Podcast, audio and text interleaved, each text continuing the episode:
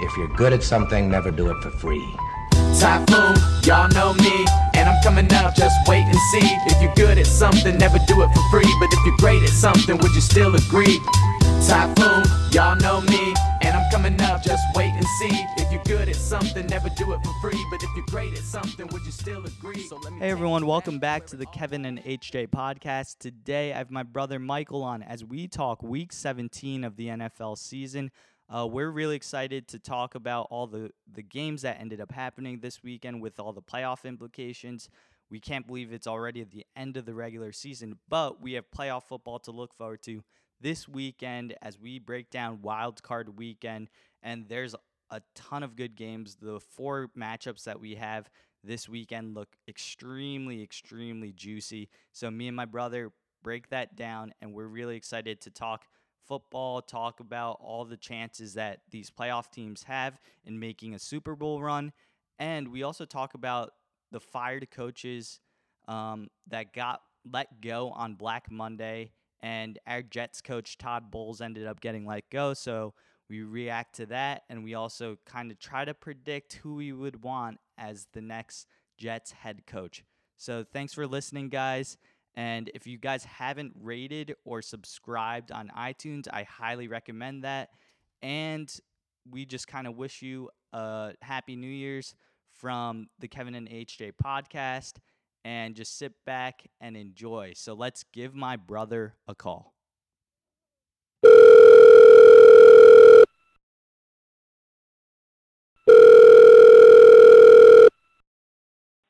Hello. Hey, Mike. Thanks for coming back on the podcast this week. I'm excited. First weekend of the playoffs for the NFL, wild card weekend. There's so much stuff going on. Regular season's now over. And we're in this busy Christmas, New Year's period. You ended up coming back to the East Coast last week. Now you're back over in SF. Having a good time out there, but let's talk football, Mike, in terms of all the stuff that's been going on here. Week 17, what were your thoughts in general about how everything turned out in terms of the playoff picture? Yeah, Happy New Year's to you, Kev, and Happy New Year to the listeners. Yep. Today's January 1st, 2019. So, yeah, I mean, what other way to start off the new year with talking about, you know, what better way to start off 2019 than talking about football? And a lot of exciting stuff happened this weekend. And, you know, just to call out a few of the games that I thought were particularly interesting. I mean, first off, Bears versus Vikings, sadly, was a little bit off on this one. I, you know, trusted the Vikings at home here. Didn't really think the Bears were going to play their best game, but, you know, the Bears got the win here. We'll get into that a little bit later, but also talking about the Eagles, Redskins, looking at the Nick Foles resurgence. And finally, I mean, Colts, Titans with Andrew Luck looking that well. Like how far could the Colts potentially go in the playoffs? Yeah, and I think what you outlined there were some interesting storylines heading into the playoffs. But before we even get to that, I'll just list out all the teams and their seeds in the playoffs. So in the AFC, the number one seed is the Chiefs. They ended up sewing that up by beating the Raiders this weekend. The number two seed is the Patriots. They ended up solidifying their spot by beating the Jets, absolutely pummeling the Jets by that 38-3 score. Yeah, I'm happy it happened. Did not really watch any part of that game at all because I just wanted the Jets to lose, get as high of a draft pick as possible, and I think the Jets are picking number 3 as of right now. So pretty happy with that. Wanted to lose that game so they can get a top 5 pick and see if we could get a pass rusher. Anyways, number 3, the Houston Texans are sitting at number 3. Number 4 is the Baltimore Ravens, and they ended up having an extremely, extremely exciting game against a Baker Mayfield-led team in the Cleveland Browns. Number 5 seed is the LA Chargers, and then the number 6 team is the Indianapolis Colts, who had a do-or-die playoff type of game away at Tennessee this past weekend. So, like, when just talking about, I guess, talking about the AFC playoff picture and some of your thoughts, that first game of the weekend is Indianapolis versus Houston. And I thought it was fascinating watching that Indianapolis versus Tennessee game, that Sunday night game. Mm-hmm. And the reason why I found it fascinating was Tennessee seemed to not have a lot of the players that they had that really brought them to that stage of the regular season. Yeah.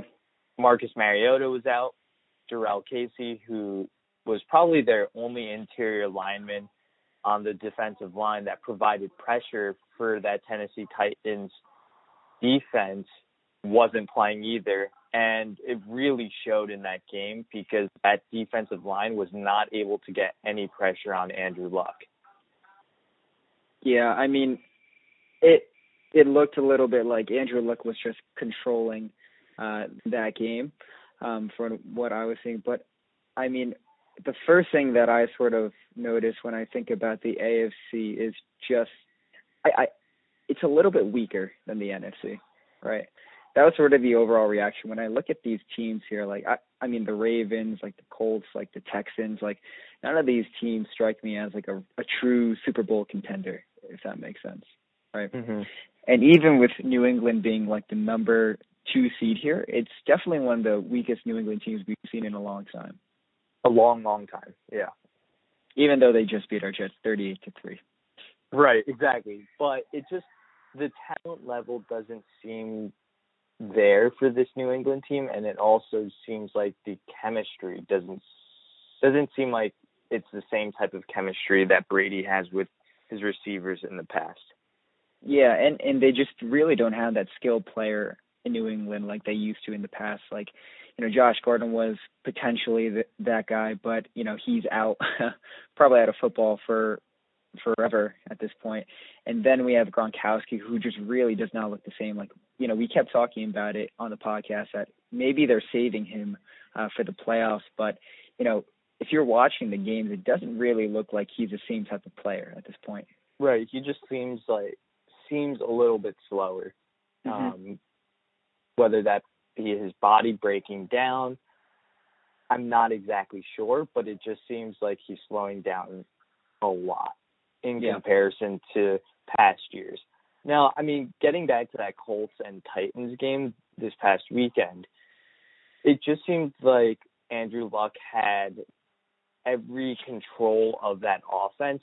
And the good thing about this offense that has had a marked improvement over past years is the offensive line has been able to protect Andrew Luck extremely well in compared to past years. I think I read a stat over the weekend that Andrew Luck has been the least hit quarterback in the whole entire league, whereas before his injury, he was one of the most hit quarterbacks in the whole league. So that drastic change has really helped him helped improve him getting rid of the ball. Also, I think it's a function of him getting rid of the ball a lot quicker in that Frank Reich type of offense that has really helped save his body. Yeah, I think Frank Reich deserves a lot of credit here for just the type of offense that he's implemented. That's a lot more like quick passes, like a lot more short routes that get the ball out of Andrew Luck's hand immediately. So I think that's a lot of what it has to do with just, you know, Luck's success and not getting pressured as much, sacked as much, but also, you know, when you draft like a player with like Quentin Nelson, like with your sixth pick of the overall draft, an extremely high position for offensive linemen, you know, you're going to start to see improvements in that offense in the pass protection.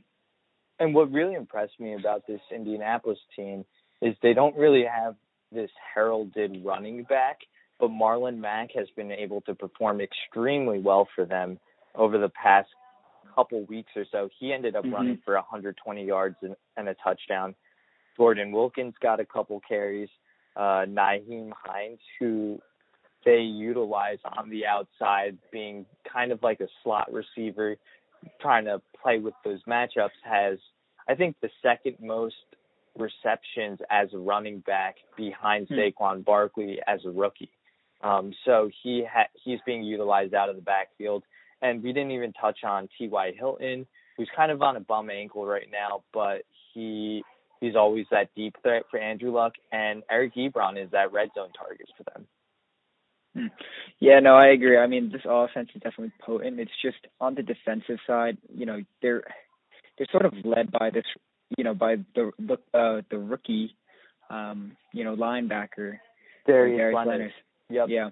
So I'm not really sure, like, in the playoffs how well he's going to perform. Just that experience factor I tend to place a lot of importance on. It did bite me a little bit with the Vikings game, but you know, overall, when we look at the Colts here and, you know, look into the AFC playoffs, how dangerous do you think they could be? I mean, I think with the way Andrew Luck has been looking, it looks extremely possible that the Colts can make a deep run as a 6 seed.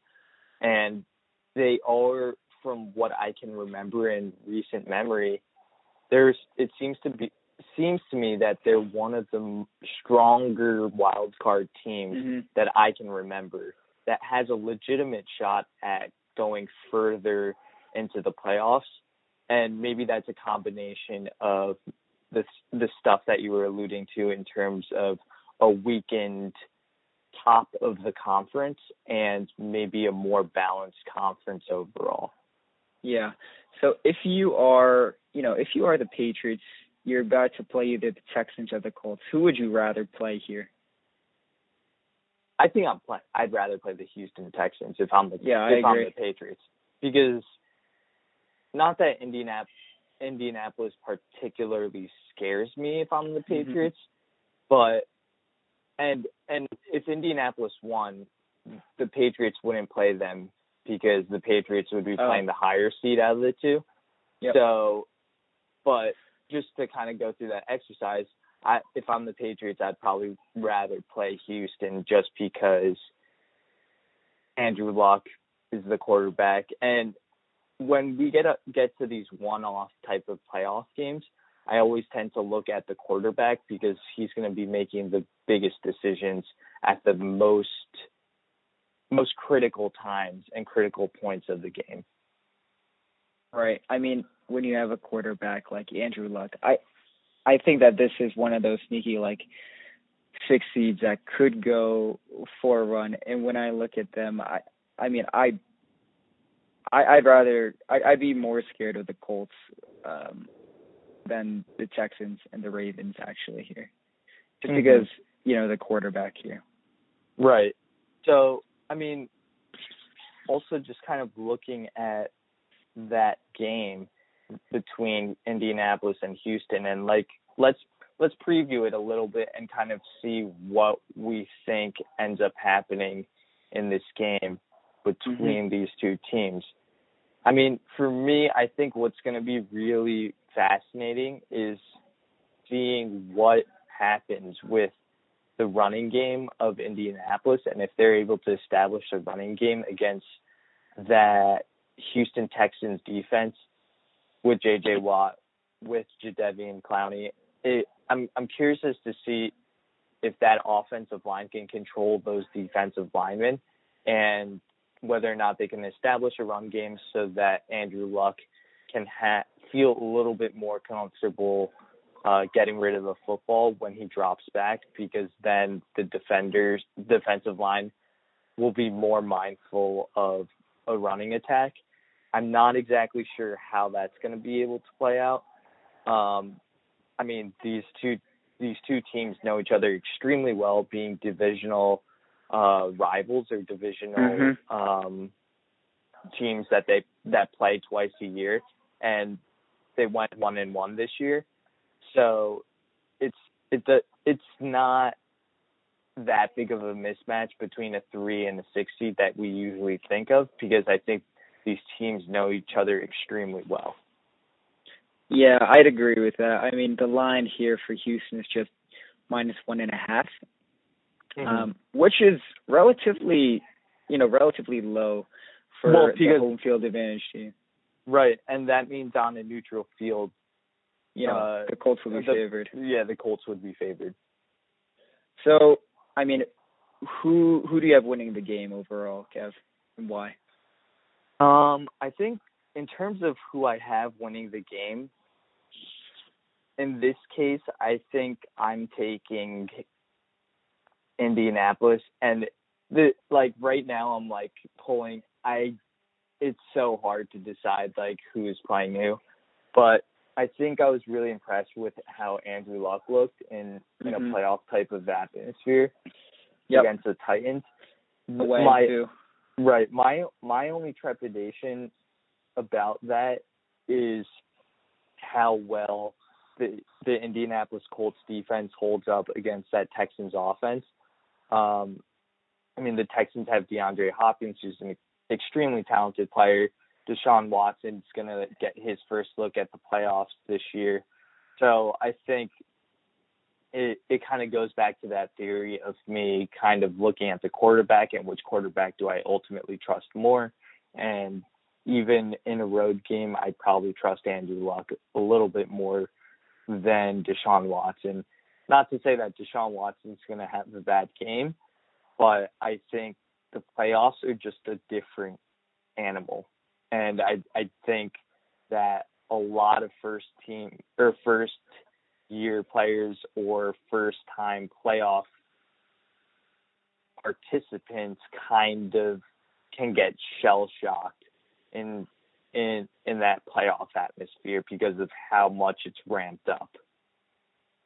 Yeah, I mean, I think I'd agree with you. I have the Colts winning, and I think it comes down to Andrew Luck. One, I think. I just think that he's such a fantastic quarterback. I'm not sure, with Demaryius Thomas also out, right, that I really trust a Bill O'Brien offense here in the playoffs. I just don't trust it yet, even though they did have that long winning streak, right? I'm just not sure I could trust Bill O'Brien as a coach yet, right? I mean, if he wins his playoff game, obviously he's going to start to get the reputation and credentials here and sort of the trust.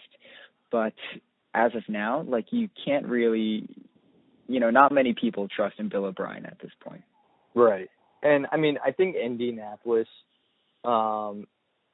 really has a good grasp of where they're at right now in terms of establishing this running game. They started off 1-5 this season. They ended on an extremely hot streak, finishing 9-1 to go 10-6 for the year.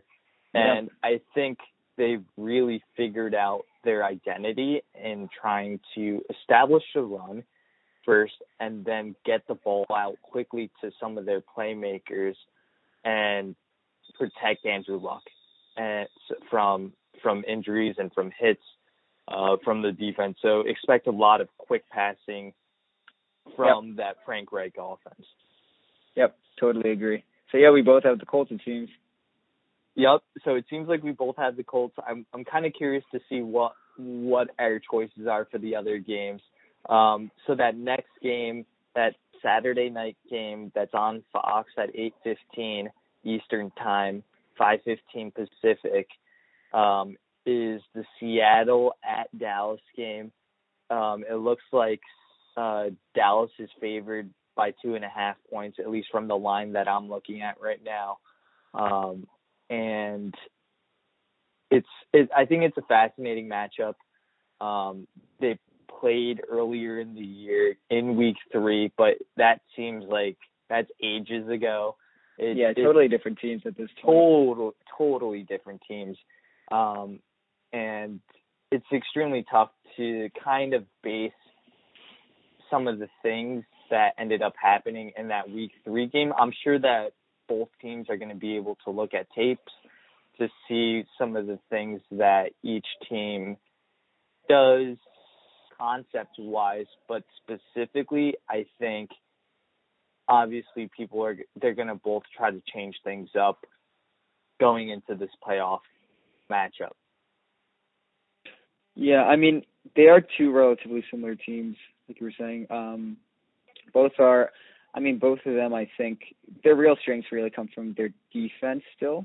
With the Seahawks, you could argue Russell Wilson and the defense, but they both are probably going to try and keep the game relatively low scoring. I could see this game being, like a 24 to like 21 type of game, like 24, like 14 type of game. Like, it's not going to be too high scoring in my opinion here, but for me, I sort of like the Cowboys here at home, right? Mm-hmm. I like the Cowboys here. Dak Prescott looked pretty fantastic last week against the Giants. I'm not sure why they're trying so hard in sort of a meaningless game, but, he did look pretty fantastic. 4 touchdowns, I believe, last week, right? Yeah, and then he ended up having that late touchdown to win it. Yep, exactly. So I sort of like the Cowboys here. The Seahawks have looked really good, but they just don't, they struggled with some interesting teams here, right? So they really struggled against, the Cardinals for some reason. Even though they got the victory, it's 27-24, right? And the Cardinals had no incentive because the Cardinals, if they lost that game, would have gotten the the number one pick.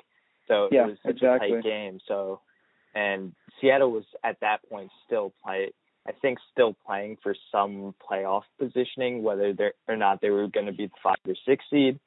So it was still good that they ended up winning that game, but it just seemed, I don't know what it was. They seemed a little stagnant. Yeah. And when you look at this, it's like they barely beat a Cardinals team and, they win by a touchdown against the Chiefs. Right. So, something about the Seahawks team I just don't trust at this point. So I'm going to go with the Cowboys here. Right. I think that it's going to be a relatively low scoring game, maybe like 20, I'll say like 21 to like 17 here. Okay. Yeah. And with this team, I just feel that, with this game, it just seems like they're both very similar types of teams that are going to try to do the same thing. They're both teams that are going to rely heavily on their run games at first, with Ezekiel Elliott for Dallas, and then Seattle's like three-headed monster of Rashad Penny, Mike Davis, and Chris Carson. I think those guys are really going to rotate in and out and see. And Seattle relies extremely heavy on their run game, and that's going to be able to set up the pass so that Russell Wilson's going to be able to make decisions, whether going down the field to Doug Baldwin or Tyler Lockett. So I think that's they're going to have very similar types of game plans and game style. They're going to try to really rely heavily on their defense, rely on their ball control running game, and try to limit a lot of the possessions. And I could see it being a very big field position game, and that could kind of be in favor of Seattle with Michael Dixon, who's, we're shouting out a punter for the first time in the podcast, but he's probably going to have a pretty valuable role in this game, I'm envisioning. I'm actually going Seattle in this game. Yeah, you've liked Seattle this whole season. Yeah, I just feel like Russell has the experience in the playoffs, and he's very unflappable. And even though he's had that mistake in the Super Bowl with the interception, probably should have ran the ball, all that stuff, I trust Russell Wilson over what Dak provides. And I think Dak, while he had a great game against the Giants, he's shown a lot of inconsistencies throughout the year. Yeah, I agree. And that's a little bit worrisome. And I would kind of expect Seattle this week to really, really load the box, probably double team Amari Cooper on the outside, and probably try to ask like Cole Beasley or Michael Gallup to beat them one-on-one. And I think that's probably the game plan that Seattle's going to go for. Just say, hey, we're going to man up Michael Michael Gallup and Cole Beasley, see if one of those guys can hurt them and go off. And if they can, more power to the Dallas Cowboys, but we're not going to let Ezekiel Elliott and Amari Cooper beat us. That's interesting. Yeah. No, you've always liked Seattle this whole season. So shout out to Kevin for making that prediction early on and, calling the Seahawks to make the playoffs. But yeah, no, I have the Cowboys for this game.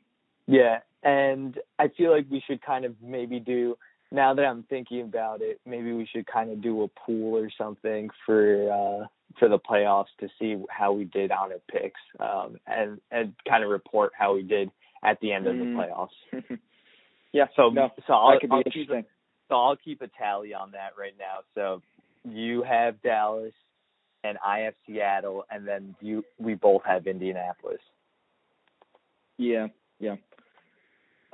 So for that next game, the Sunday 1:00 game, LA Chargers versus Baltimore.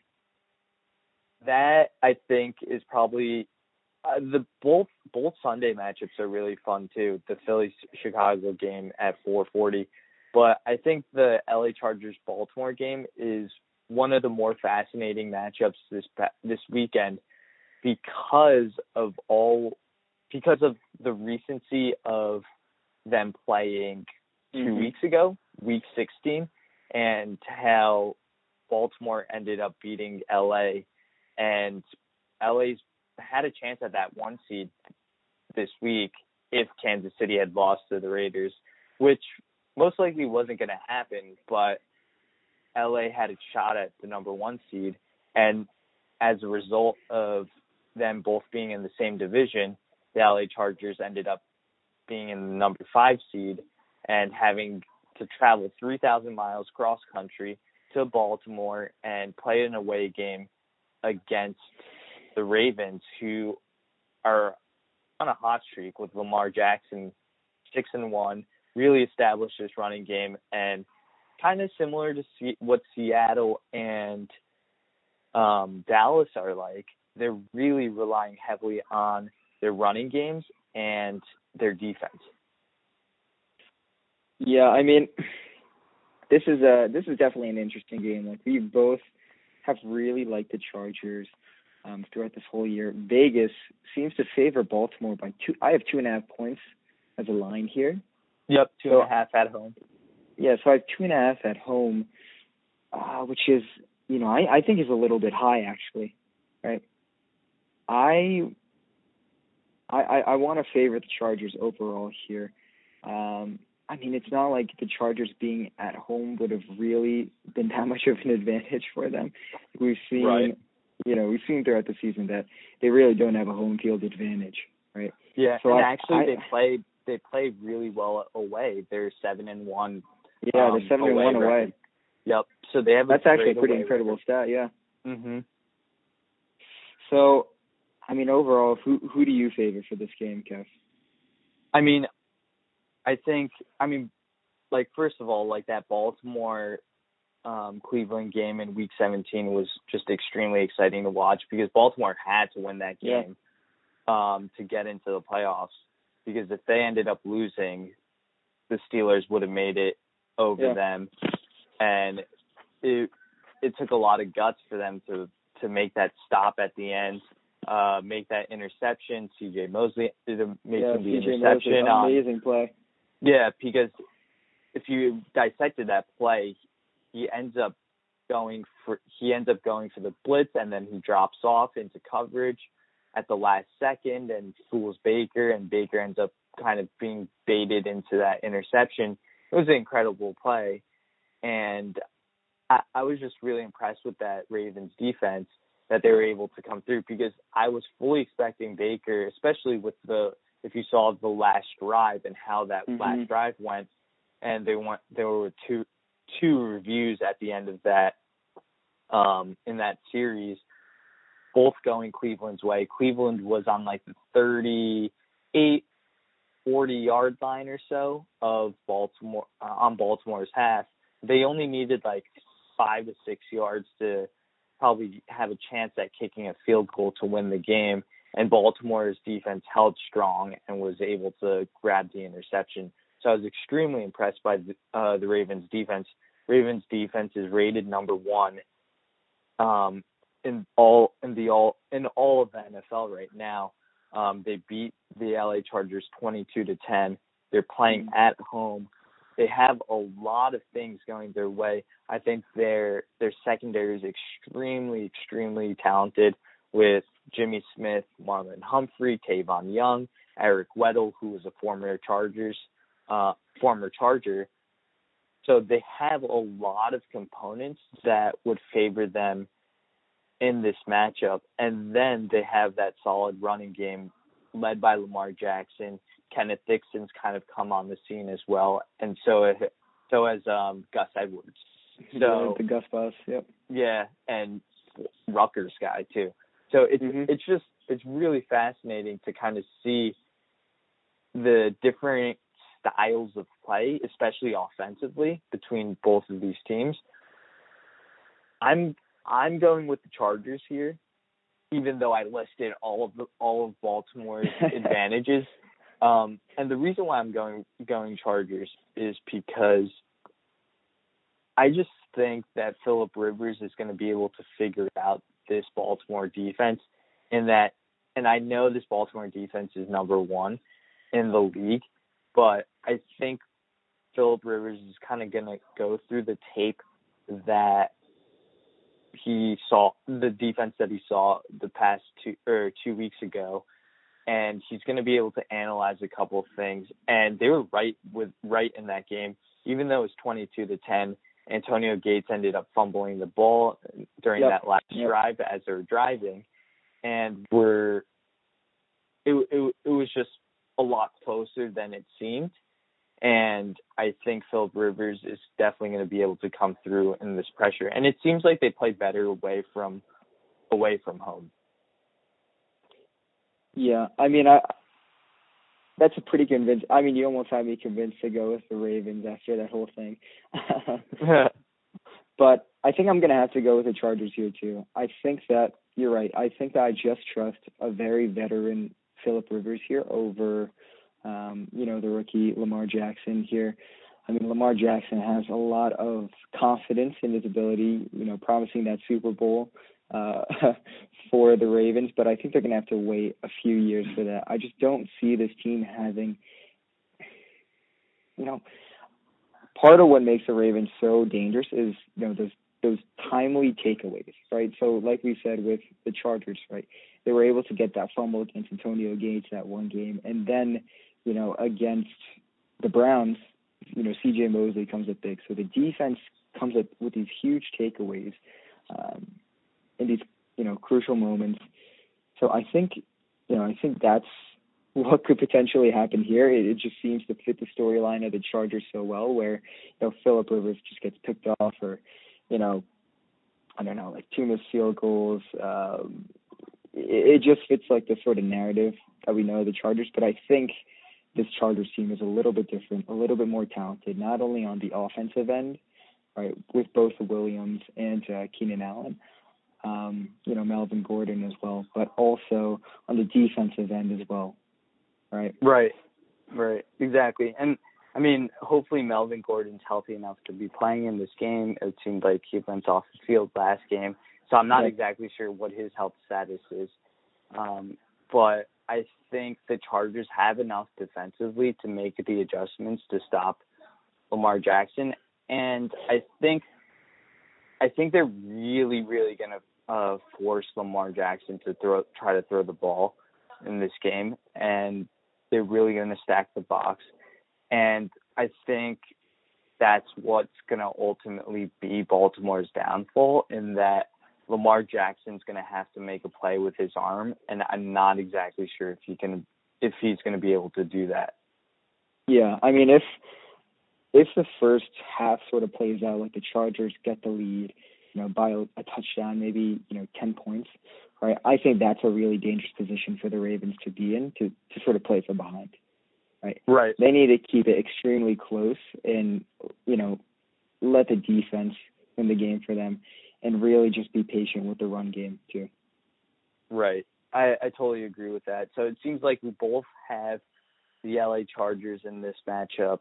And I think one question to ask is how far do you think the Chargers can go, especially with because we both have Indy winning and then we both have the Chargers winning, which means that we have both wildcard teams winning to advance, and that would set up Indianapolis against the Chiefs, and then that would set up the Chargers going to New England. So I think with those predictions, it wouldn't be out of left field if the Chargers end up going into Foxborough and beating New England. Yeah, I could totally. I'm kind of hoping, because as a Jets fan, that would be great to see. But yes.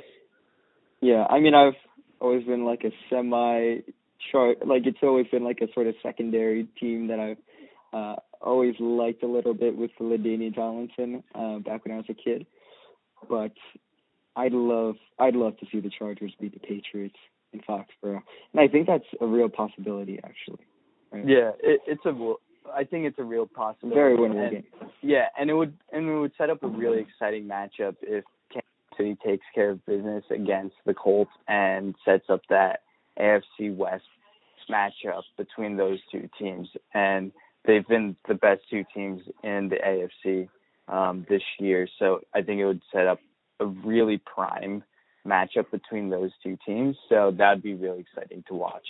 And do you think the Colts have a shot against KC? I think it's going to just have to be Andrew Luck versus Mahomes, and Andrew Luck's just going to have to outscore that Chiefs team, and I don't think they're going to be able to do that. Yeah, so I think it would be extremely tough for them to be able to do that. But anyways, going to that last matchup of the weekend between Philadelphia going to Chicago at Soldier Field, playing the Chicago Bears and that really tough Chicago Bears defense. What are your thoughts on this game? General thoughts. Now, this spot, the 6th seed spot, was up for grabs. We didn't really talk about it, but let's get into it a little bit more in Week 17 about how the Vikings kind of choked it away. In terms of going for that 6th seed, and what your thoughts were on that before we get into this matchup. Yeah, I'm just really extremely disappointed in the Vikings. You know, I did it make you look good, Mike? Did it make you look good? I put a lot of stock into that Vikings team. I put a lot of stock into experience, Mike Zimmer, you know, a little bit of Kirk Cousins in that offense. And that experienced defense, but they really made me look bad there. It wasn't even a good game against the Bears. The Bears were just moving the ball however they wanted on offense, and then on you know, when the Vikings took over on offense, it was pretty shocking that they couldn't really generate much.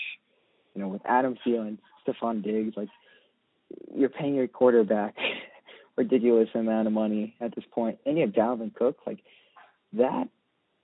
That offense should be able to put up way more than 10 points at home. I don't even care if it's against the Bears here. Mm-hmm.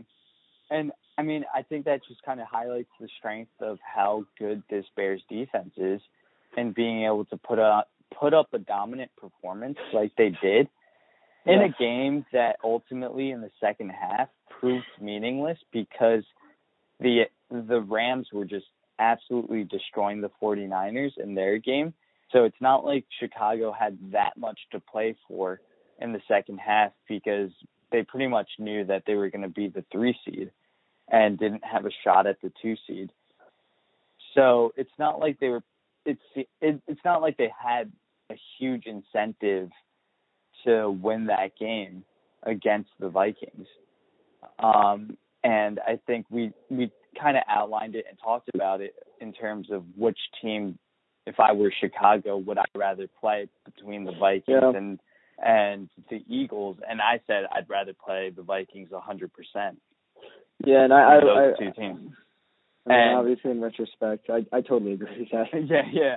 And then it just with that, if Chicago ended up losing that game to the Vikings, they would have played the Vikings again during the wild card game. So it's not like Chicago had a huge incentive to win this game, and the Vikings were still not able to win it. Yeah, I mean, I'm selling my Viking stock at the lowest point here, but taking a loss on that one. I'm taking a loss here. Definite loss on that one. You know, it's all right. I'll take my earnings from calling the Colts a few weeks back, but yeah, for me, I mean, this Eagles team. Let's talking about the matchup a little bit more. This Eagles-Bears matchup. I mean, the Eagles are dangerous, right? I'm looking at the lines here. It's 5.5 for Chicago. They're playing at Soldier Field. It's a pretty high line for this Bears team here. What do you think? Yeah, I mean, I think it's a little high. They do have it favored by 3. I think it's a lot to put on a playoff debut with Matt Nagy, and then with Trubisky. And I really don't know how to feel about Trubisky. I'm not exactly sure where he ranks in terms of the young quarterback rankings, because he had a decent year, but he just doesn't seem to inspire consistency or the amount of consistency or the confidence that I would have in someone like, you know, earlier in the year we did rankings for this, and in terms of like the Carson Wentz's or even someone like Jared Goff, you know, where I think people are probably a little bit more confident in those two types of quarterbacks in comparison to what Trubisky puts out on the field. But he's had a pretty decent year, albeit he ended up being hurt for a little bit of the year, and he's now getting back from his injury and slowly recovering. And it seems like he's 100% or as close to 100% as you can be heading into the playoffs. And that's the one area of concern that I have for Chicago. It seems like Chicago hasn't been able to find a quarterback forever. Like, they had Jay Cutler for a bit. Rex Grossman led them to that Super Bowl appearance. But it doesn't seem like they've had a bona fide quarterback for the Chicago Bears in forever, or in as long as I can remember. So I wonder if Trubisky is that guy, and he's going to be able to take the next step and lead this Bears team into the divisional round of the playoffs against the Rams. Yeah, and what was pretty encouraging from that Bears-Vikings game was how much Nagy toward the run game, right? We saw a lot more Jordan Howard there than I thought, and I think that's what we're going to, see a little bit more of against the Eagles. I think that's going to be extremely a cold weather game. See Jordan Howard sort of open up the field for Trubisky a little bit. Don't ask him to do too much in his very first playoff game, right? So I could see this, being another relatively low-scoring game. Really dictated by the Bears trying to dictate the pace with their running game, and the Eagles just trying to be aggressive, right? Doug Peterson was doing some really aggressive, like, fourth down plays, but they were working, actually. So I'm really interested to see if, Nick Foles could pull off some more magic, probably against, what I think is the best defense in the NFL. Yeah, and also to kind of add on to that Bears run game, like, Tariq Cohen's kind of been this change of pace back for them and game changer for them, that he's so tiny, he gets lost behind those huge offensive linemen, and then like you don't see him on the screen, or you think he's already gone down, and then he kind of like squirts out of there, similar to what Darren Sproles does for Philly, and he just kind of weaves his way in and out of that huge pile and kind of makes a move and goes scores touchdowns. And it's pretty impressive to see him do the things that he does at his size. Like, him and Darren Sproles are basically the same type of player, and they're playing opposite teams this week. So I think that's something to look out for. I also did want to highlight the Eagles' defensive line, in that they have a lot of those defensive linemen that have a huge pedigree with playoff experience, like Michael Bennett, like Brandon Graham, Fletcher Cox as well, giving that interior pressure. And the Bears have a pretty decent offensive line in terms of protecting Trubisky. But that defensive line, especially in the playoffs, this is what those guys like Michael Bennett are bought in for and get paid for, to be able to put pressure on quarterbacks in big moments. And I'm curious to see how that defensive line looks in terms of generating enough pressure on that Chicago or on Trubisky, because the back end of that defense is not that solid at all with a lot of the injuries that they've had. Yeah, I mean, so for me, I do think this line is high for Chicago at 5.5. If I was just betting the line, I probably have the Eagles, but if we're just gonna play like a pick 'em, like who wins? Yep, just a straight up pick 'em type of game. Yeah, I think the Bears. I still favor the Bears. I mean, they are a better team than the Eagles for me.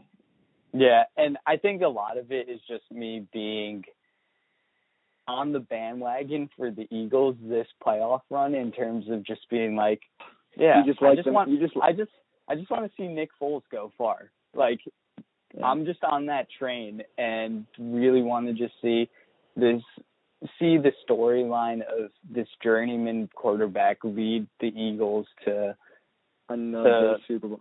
Hopefully, yeah, or the Patriots again.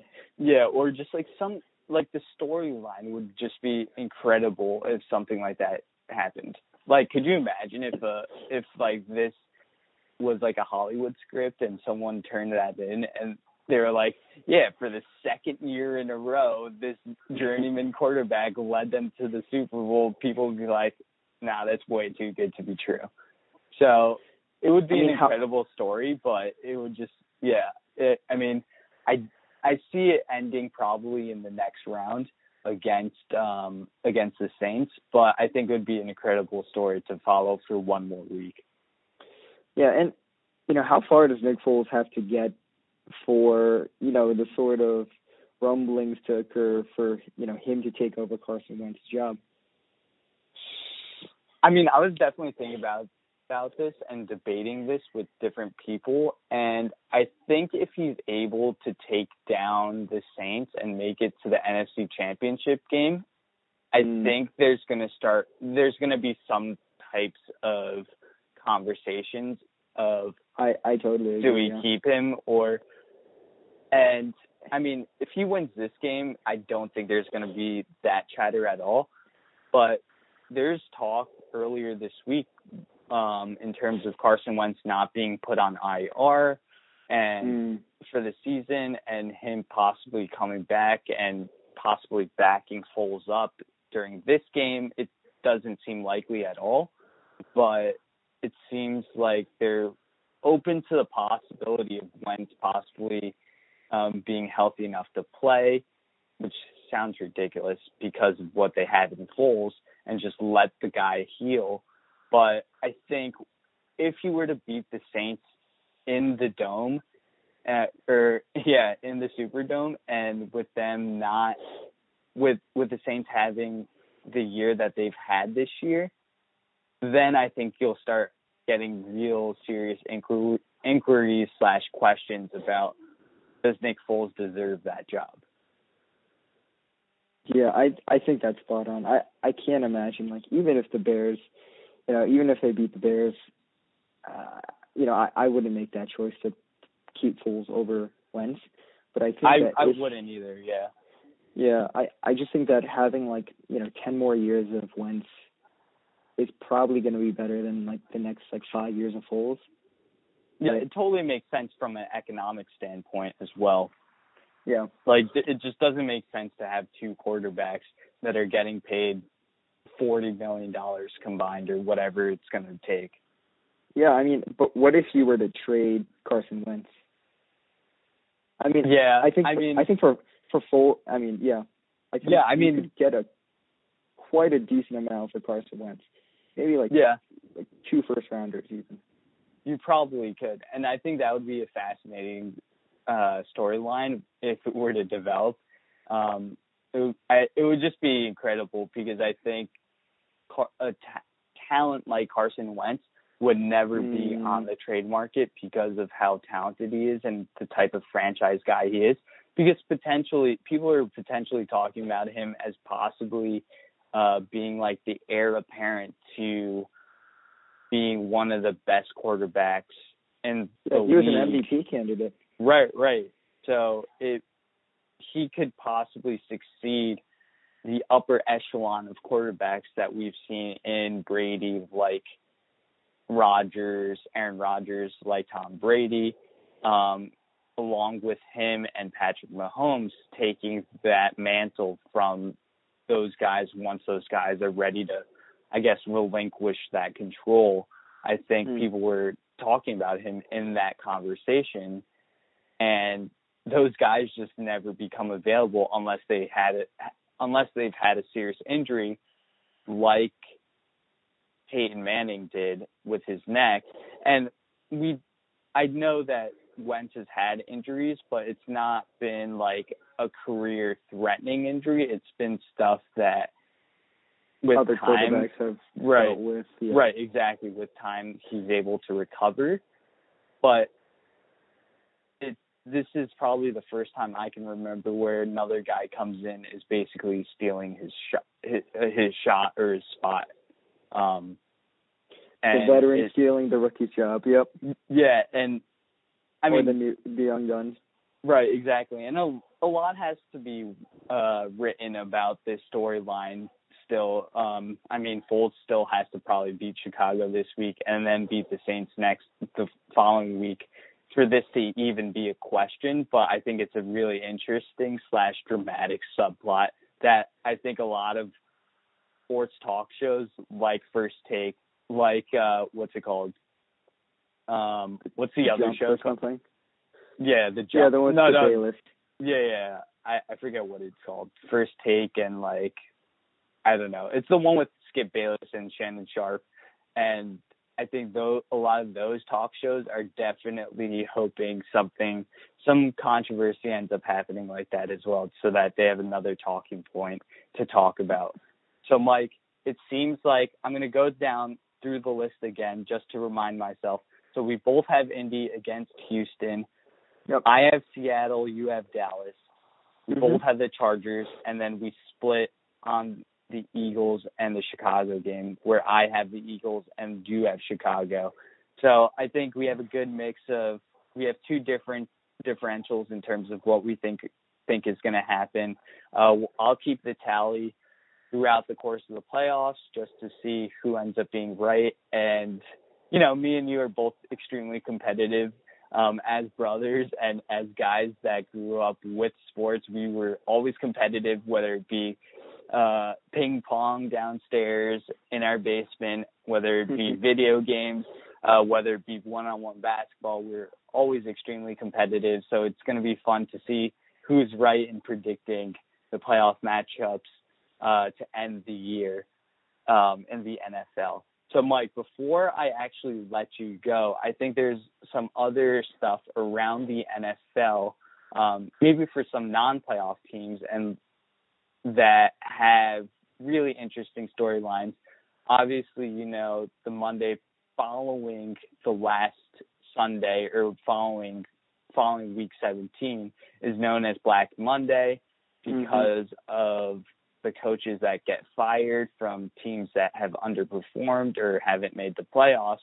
And we have a ton of openings in the NFL now. I think it's up to 8 coaching jobs that are open, including the Green Bay and Cleveland job with McCarthy getting fired and with Hugh Jackson getting fired because the interns haven't earned those jobs yet, or they haven't converted to full-time positions.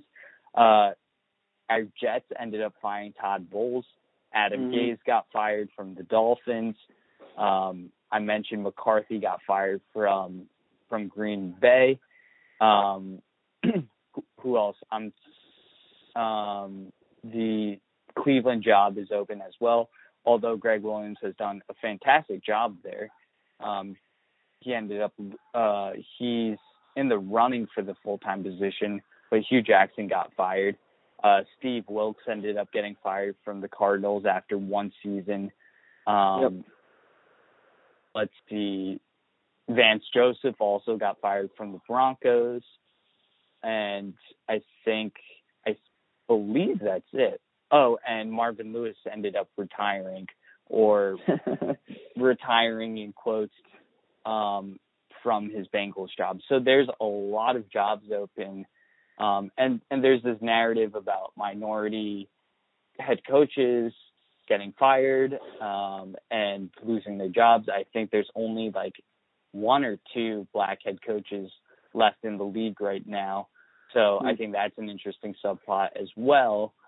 But what I wanted to ask you is, do you have, and we can make this Jets specific, do you have a preference as to who you want as the next New York Jets quarterback, head coach? Yeah, I think that for me, it's just getting that sort of head coach that could really develop Darnold and put a serviceable offense around him. So for me, that really comes down to probably two names, right? One of them seems to be leading the sort of candidate pool for the Jets position, but that's Todd Monken from, the Buccaneers. Right. He's really, oversaw, the Bucs haven't been a great team overall, but that offense, whether it's like Jameis, whether it's been, Fitzmagic, right? It's always been humming and able to score a lot of points. So I think that's definitely a really interesting potential candidate for the New York job, and something that I'd be relatively happy with.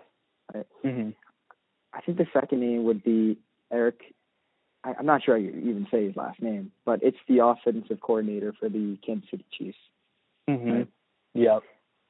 I mean, he would definitely be an interesting candidate. I'm just really looking for the offensive coordinators who could transition into the head coaching role, right? Because I don't know, maybe as a Jets fan as well, but we've always had that sort of defensive head coach, whether it's Todd Bowles, whether it's Rex Ryan, right? So I'm really looking forward to seeing what a offensive coordinator type of head coach can do with, Sam Darnold here. And the one name I really just don't want is Mike McCarthy. Interesting. Why do you feel that way? Because not that I would want McCarthy, but I think it's not like it would be a terrible type of coach to hire. I mean, he's kind of had that experience with had the Super Bowl. Right. He's had Super Bowl experience. I mean, maybe that's more of a product of the talent that was on the roster itself, with Rodgers just kind of leading the way. But what are your reservations behind that? You know, we'll see, but it's just the hesitation around that. He wasn't able to really get along with his star quarterback, right? Maybe that's Rodgers.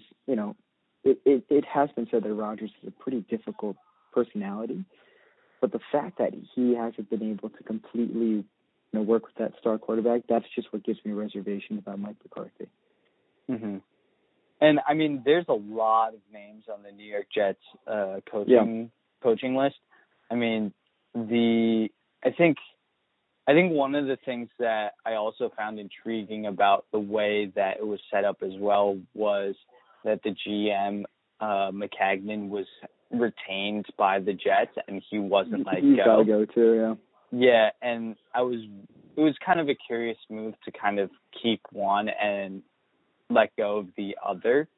And I'm not exactly sure what Chris Johnson, who's the CEO of the Jets, who took over for Woody Johnson, was thinking about when he made that decision to keep the GM but not the head coach. And it seems like what McCagnon did in 2015 when he got hired and over his tenure with the draft picks, the free agent signings, it doesn't seem like it's worked very well at all. And I think the moves that he's done hasn't really warranted him to keep his job. And yeah, I'm a little worried that he should be drafting a third pick. Right. And I'm kind of worried that he's in charge of $90 million of our free agency money as well. So I'm not exactly sure. And it's a worry because I think he might think short term more so. If you look at what he did with the Idzik money, because he ended up having a huge free agency, I guess, pool of money to kind of spend after John Idzik, because he ended up signing that Antonio Cromartie deal, Darrelle Revis, all those deals, Marcus Gilchrist, Buster Screen. That was the year that he ended up giving those big money deals to all those guys. And at the time it looked great, but none of those guys are on the team, or at least one of those guys is on the team as of now. And looking back at his free agency signings, it seems like James Carpenter was one of the only solid type of starters that have, I guess, made an impact. I mean, he made a couple this past year with Avery Williamson, who kind of had a good year for the Jets. But overall, it doesn't seem like what he's done has inspired that much. Agreed, yeah. I guess, like, he hasn't done enough. He hasn't inspired enough confidence in me to kind of believe that he deserves the job still. I mean, the only thing that maybe he does have a check mark next to his name is that he's done a good job of leveraging some of the lower draft picks for productive players like Henry Anderson on the defensive line. But other than that, I'm not too wild about McCagnon. I'm kind of curious to see what type of quarterback, or what type of head coach that they hire, because I think some of the guys that are,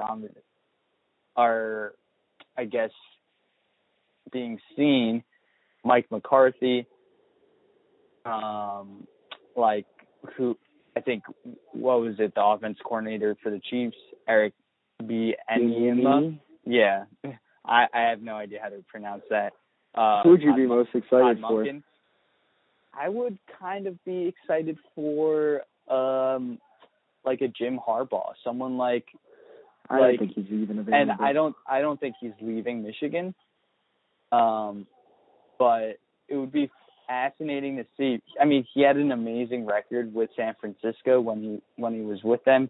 Kind of went south at post the whole Colin Kaepernick stuff and them not being able to perform well, or maybe even someone like offensive coach that's really had productive offenses in the college game, like Cliff Kingsbury or someone like that, I think would be a really out-of-the-box choice. But it seems like there's kind of a void of these offensive coordinator types in the NFL lately because of how many guys have gotten hired over the over recent years, probably over the past couple of years, like Sean McVay and a whole host of other offensive coordinators have gotten hired, like Frank Reich with the Indianapolis Colts. I mean, it would be nice to get an offensive type of minded coach because of the past couple of coaches the Jets have had. Yeah, I think that Cliff Kingsbury, suggestion is a really, really fascinating one, and that could be like our own little version of a Sean McVay, and I think everyone's sort of looking for that right now. But yeah, I really like that call as well. Yeah, so I mean, I just wanted to get your thoughts on that and the coaching carousel that goes on as well. So thanks, Mike, for coming on to the podcast this week. I'm really excited about this week of games because it's going to be fascinating to watch. I'll definitely be sitting on the couch watching all the games this weekend because it's just going to be extremely exciting to diagnose and figure out how these teams end up playing. I wonder if they switch it up or kind of go with the game plan that's brought them here to the playoffs and kind of just follow through with that plan as well. Is there anything specific that you're looking forward to or you're excited about this weekend? Yeah, I mean, for me, I'm really looking forward to the Sunday games. And for me, wildcard weekend is probably my favorite, you know, besides week one or, you know, some of the later weeks. But I actually think the wildcard weekend is probably the most interesting, you know, week of football, mm-hmm. right? And for me, I'm really fascinated by the Chargers-Ravens in particular and Eagles-Bears, right? I want to see if this Chargers team that we believe so much in, you know, really can make the run. I just wouldn't be as excited if the Ravens were to make it through. Just, I don't think that their ceiling is a Super Bowl just yet, right? But I do think that they could beat a Chargers team here. Mm-hmm. And for me, I guess I want to see that storyline with Nick Foles, the Eagles as well. Right? Let's go, I think it'd be Foles, a fascinating thing. I know. And yeah. I sort of just believe in him, too. Yeah, but I know. Logic tells me that the Bears are going to win here. Yeah, it just seems like he kind of has that aura about him, so... Invincibility, yeah. Right, and he just has... It seems like he has it where you know that he's going to be there at the end of the game, regardless of how well he's feeling, whether his rib is cracked or not. It seems like he's just going to be there and going to be able to compete. So I'm really excited to see that game as well and see if he's able to pull it off and lead his team to the next round. So, Mike, thanks again for coming on to the podcast. Listeners, just be on the lookout for other podcasts this week. I'm actually interviewing Louis Maldonado probably tomorrow. So talk about that'll be a great one. Yep, talk about his soccer experience growing up, playing in D1 at Columbia University, like his brother Dan, which if you guys haven't listened to, I recorded last week, so give a listen to that one. And I'm going to be also interviewing Pat Shelberg, who is a incredible runner in high school and in college. So he's had a really long, illustrious running career. So I'm going to talk to him about that next week. So there's a lot of stuff on the horizon, and I just want to thank the listeners for being with me for the past 6 months, and I hope that they are with me in the new year in 2019. So thanks, guys, and thanks for listening.